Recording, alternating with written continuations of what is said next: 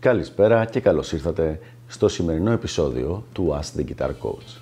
Η σημερινή μας ερώτηση είναι η εξής.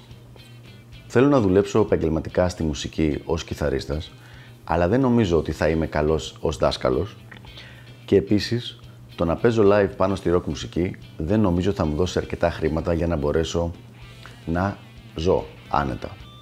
Τι μου προτείνεις;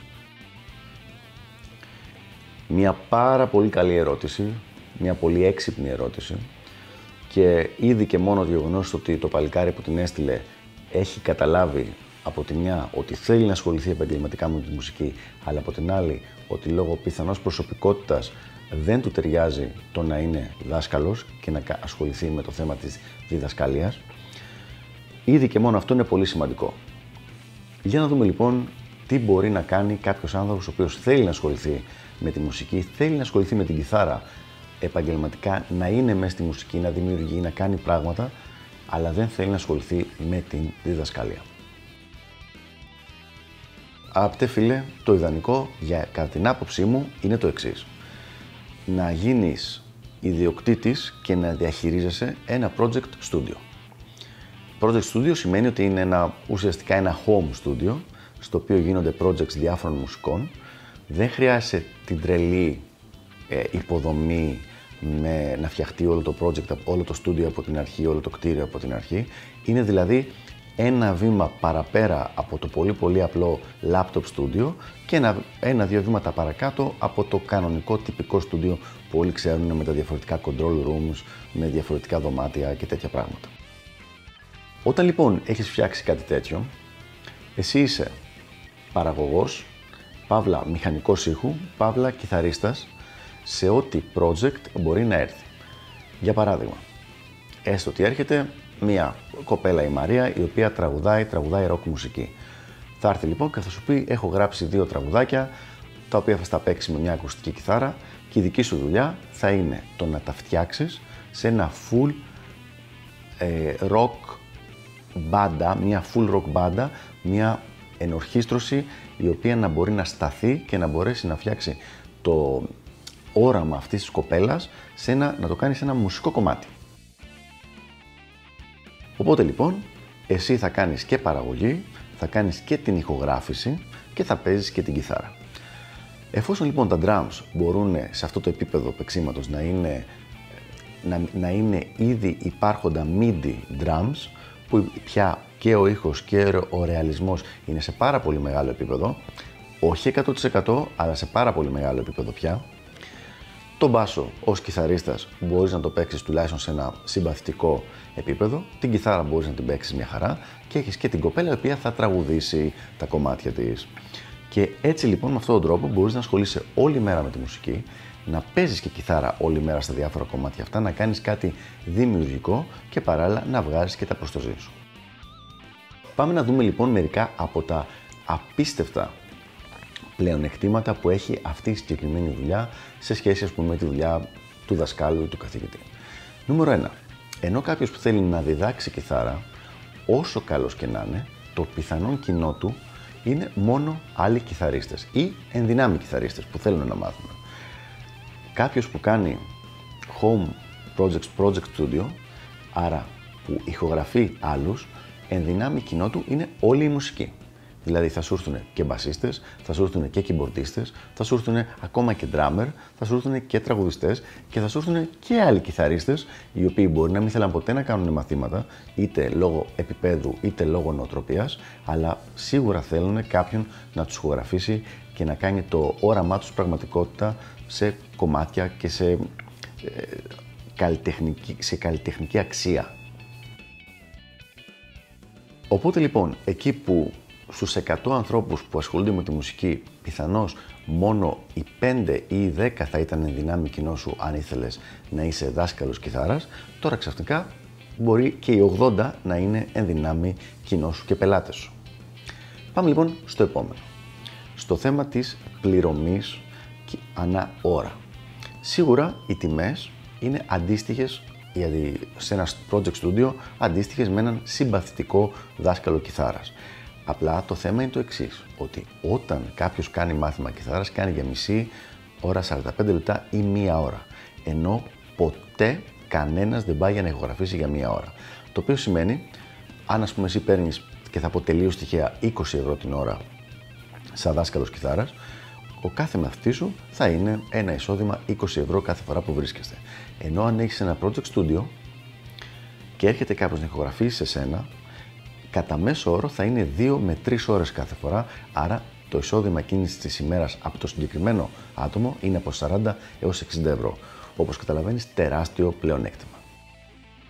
Ένα άλλο μεγάλο πλεονέκτημα, στο οποίο όμως θα κάνουμε μία ε, παραπομπή αργότερα, είναι το θέμα ότι δεν χάνεις καθόλου χρόνο πηγαίνοντας πέρα δόθε. Ένας δάσκαλος κιθάρας λοιπόν πολλές φορές αναγκάζεται να πάρει την κιθάρα του στον νόμο και να πηγαίνει από σπίτι σε σπίτι, τουλάχιστον κάποιες φορές στη διάρκεια της εβδομάδα. Αυτό είναι κάτι που εγώ δεν το έκανα ποτέ, αλλά η πλειοψηφία των δασκάλων το κάνει αυτό. Δηλαδή το να κάνει ιδιαίτερα πηγαίνοντας σε σπίτι. Αυτό σημαίνει πολύ χαμένος χρόνος στη διαδρομή και ειδικά αν είσαι στο κέντρο της Αθήνας ή οποιασδήποτε άλλης μεγάλης σχετικά πόλης, κίνηση φθορά στο αυτοκίνητο, ε, όλα αυτά τα πράγματα, βενζίνη και κάποιος εκνευρισμός, θα έλεγα, λόγω όλων των παραπάνω παραγόντων. Όταν εσύ λοιπόν έχεις ένα project studio, είναι ξεκάθαρο ότι οι πελάτες σου έρχονται σε σένα, γιατί έρχονται σε σένα και για την ικανότητά σου, αλλά και για τη δυνατότητα να χρησιμοποιήσουν τον εξοπλισμό που έχεις. Οπότε δεν χάνεις καθόλου χρόνο στο να πηγαίνεις πέρα δόθε, κάτι το οποίο μπορεί μερικές φορές έως και να διπλασιάσει τις ώρες της ημέρας που μπορείς να δουλέψεις και να τις έχεις σαν χρήσιμες για να βγάζεις χρήματα. Τέλος, ένα ακόμα πολύ μεγάλο πλεονέκτημα είναι ότι μπορείς, έχοντας ένα project studio, να δουλεύεις ακόμα και σε αυτό που λέμε off hours. Δηλαδή, αν αναλαμβάνεις ειδικά μίξη και mastering κομματιών, μπορεί να είναι 2-3 ώρα το πρωί και εσύ να φοράς τα ακουστικά σου και να δουλεύεις εκείνη την ώρα και να είναι χρήσιμη ώρα, δηλαδή πληρωμένη ώρα για σένα, χωρίς να χρειάζεται να έχεις το ωράριο το 9 με 5 ή οποιοδήποτε άλλο ωράριο είναι πιο κατά κάποιο τρόπο κοινωνικά, επαγγελματικά αποδεκτό. Άρα μπορείς και πάλι να αυξήσεις τις ώρες της δουλειάς σου εφόσον είναι αυτό που θέλεις και να τις κάνεις πολύ πιο ε, αποδοτικές.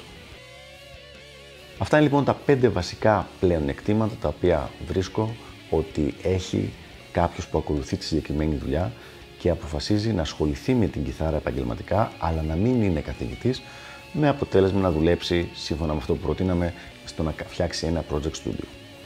Τώρα λοιπόν θα κάνουμε κάτι διαφορετικό. Θα δώσω μία μικρή παραλλαγή στην ιδέα, η οποία πιστεύω ότι έχει τεράστια δυναμική και ο κόσμος που την έχει ακολουθήσει είναι σχεδόν στο μηδέν. Το οποίο σημαίνει ότι υπάρχει ένα τεράστιο κενό στην αγορά και χαρά μου θα είναι να ακούσει κάποιος αυτό το βίντεο και να κάνει μια προσπάθεια ε, είτε ένα είτε παραπάνω άνθρωποι να γεμίσουν αυτό το κενό.